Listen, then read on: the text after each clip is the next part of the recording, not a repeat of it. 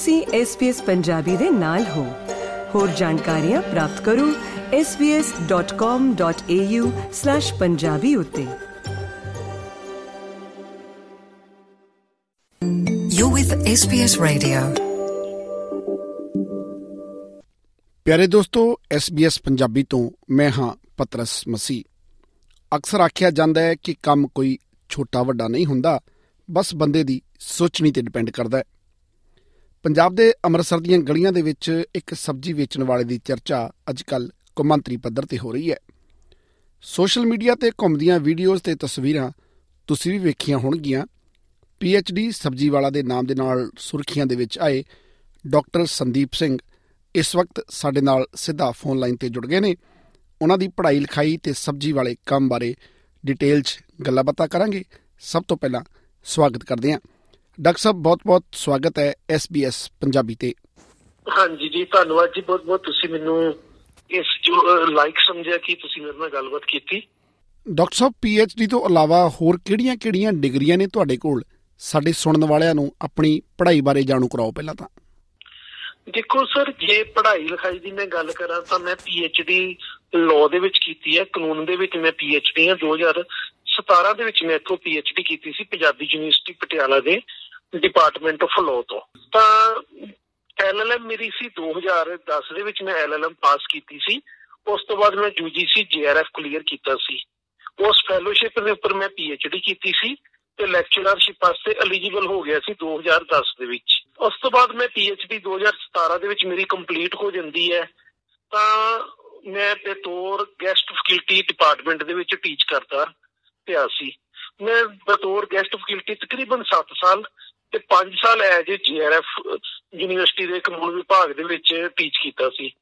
ਪੜ੍ਹਾਈ ਲਿਖਾਈ ਦੀ ਜੇ ਮੈਂ ਗੱਲ ਕਰਾਂ ਤੇ 2010 ਦੇ ਵਿੱਚ ਜਦੋਂ ਮੈਂ ਆਪਣੀ ਮਾਸਟਰ ਚ ਕੀਤੀ ਸੀ ਲਾਅ ਦੇ ਵਿੱਚ, ਉਸ ਤੋਂ ਬਾਅਦ ਮੈਂ ਐਮਏ ਪੰਜਾਬੀ ਕੀਤੀ ਸੀ। ਇਸੇ ਕਰਕੇ ਮੇਰੀ ਪੀਐਚਡੀ ਜਿਹੜੀ ਸੀ 2 ਸਾਲ ਲੇਟ ਸ਼ੁਰੂ ਹੋਈ ਸੀ। ਜੀਆਰਐਫ ਮੈਂ ਕਲੀਅਰ ਕਰ ਚੁੱਕਾ ਸੀ।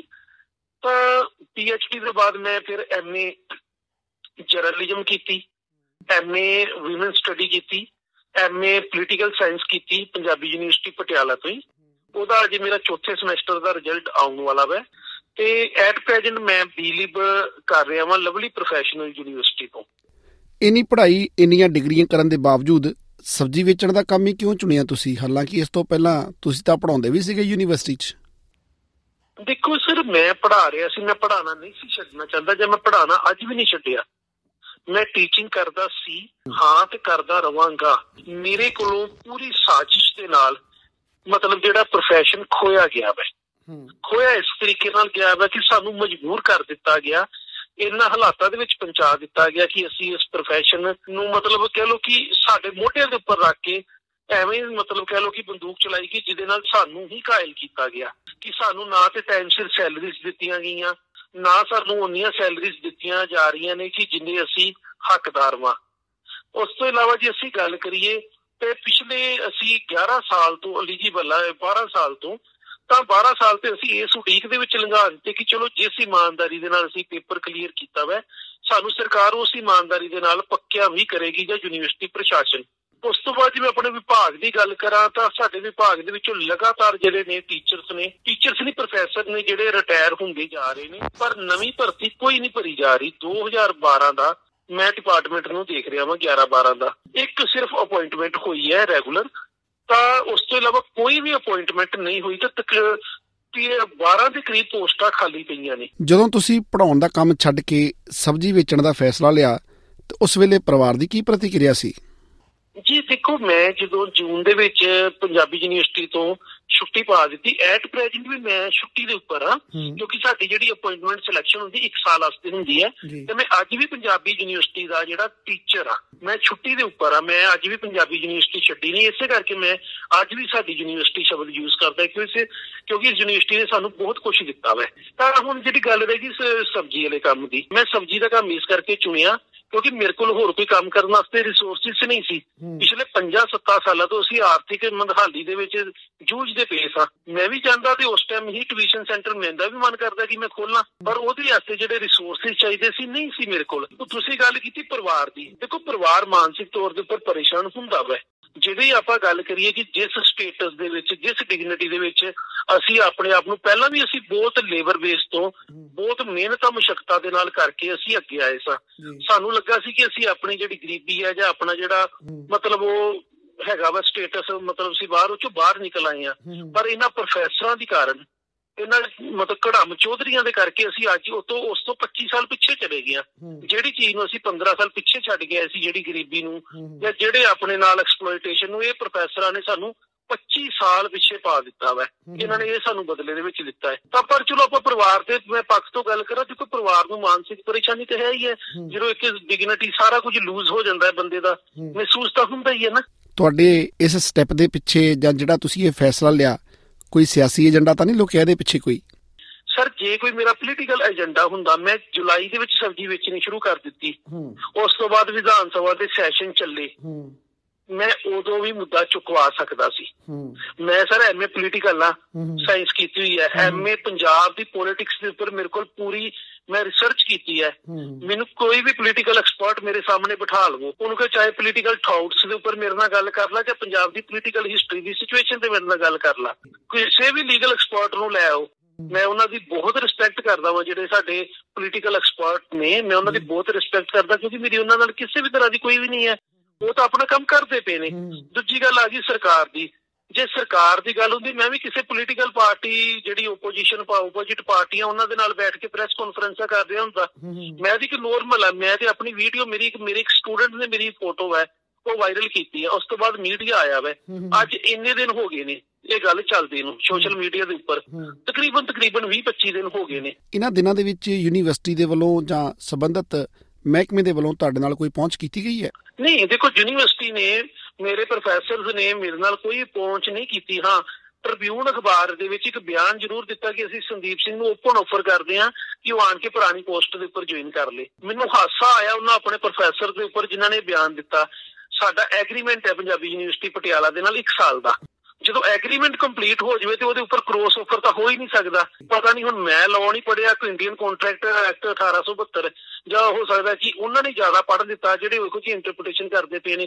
ਜੇ ਸਰ ਮੈਂ ਉਸੇ ਪੋਸਟ ਦੇ ਉੱਪਰ ਹੀ ਵਾਪਸ ਜਾਣਾ ਹੋਵੇ ਆਪਣੇ ਆਪ ਨੂੰ ਮਤਲਬ ਪੰਜਾਬੀ ਕੋਲ ਥੁੱਕ ਕੇ ਚੱਟਣਾ ਹੋਵੇ ਤਾਂ ਫਿਰ ਮੈਂ ਛੱਡ ਕੇ ਕਿਉਂ ਆਉਂਦਾ? ਇੱਕ ਚੀਜ਼ ਦੱਸੋ ਤੁਸੀਂ ਸੰਤੁਸ਼ਟ ਹੋਣ ਆਪਣੀ ਸਬਜ਼ੀ ਦੇ ਇਸ ਕੰਮ ਤੋਂ? ਉਨੀ ਕੁ ਕਮਾਈ ਹੋ ਜਾਂਦੀ ਹੈ ਜਿੰਨੀ ਕੁ ਚਾਹੁੰਦੇ ਸੀਗੇ? ਦੇਖੋ ਸਰ ਕਮਾਈ ਦੀ ਜੇ ਆਪਾਂ ਗੱਲ ਕਰੀਏ ਕੱਲ ਸੰਤੁਸ਼ਟੀ ਦੇ ਪੈਸਿਆਂ ਦੇ ਪੱਖ ਤੋਂ ਦੇਖੋ ਦੇਖੋ ਮੈਂ ਕਮਾ ਰਿਹਾ।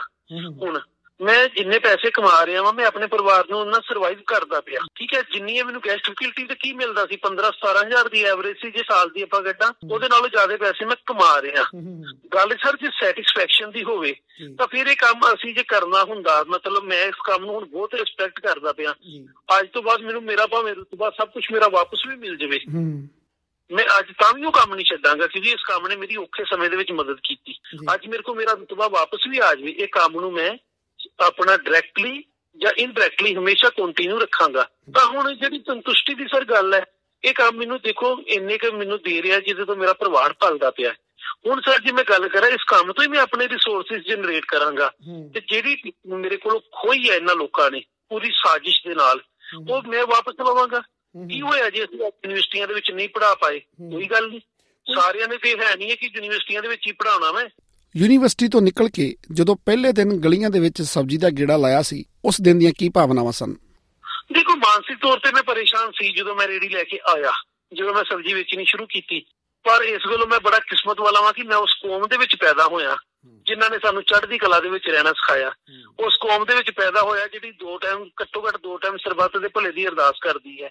ਉਸ ਗੁਰੂ ਸਾਹਿਬਾਨ ਦਾ ਸਾਡੇ ਉੱਪਰ ਹੱਥ ਹੈ ਜਿਨ੍ਹਾਂ ਨੇ ਕਿਰਤ ਕਰਨ ਦਾ ਕਨਸੈਪਟ ਦਿੱਤਾ ਉਸ ਗੁਰੂ ਦਾ ਸਾਡੇ ਉੱਪਰ ਅਸੀਂ ਉਸ ਗੁਰੂ ਨੂੰ ਯਾਦ ਰੱਖਦੇ ਹਾਂ ਉਸ ਗੁਰੂ ਨੂੰ ਪੜਿਆ ਜਿਨ੍ਹਾਂ ਨੇ ਸਾਰੀ ਦੁਨੀਆ ਦਾ ਗੇੜਾ ਕੱਟ ਕੇ ਲੋਕਾਂ ਨੂੰ ਸਿੱਧੇ ਰਾਹ ਪਾ ਕੇ ਵੀ ਐਂਡ ਦੇ ਉੱਪਰ ਖੇਤੀ ਚ ਲਾ ਕੰਮ ਕੀਤਾ।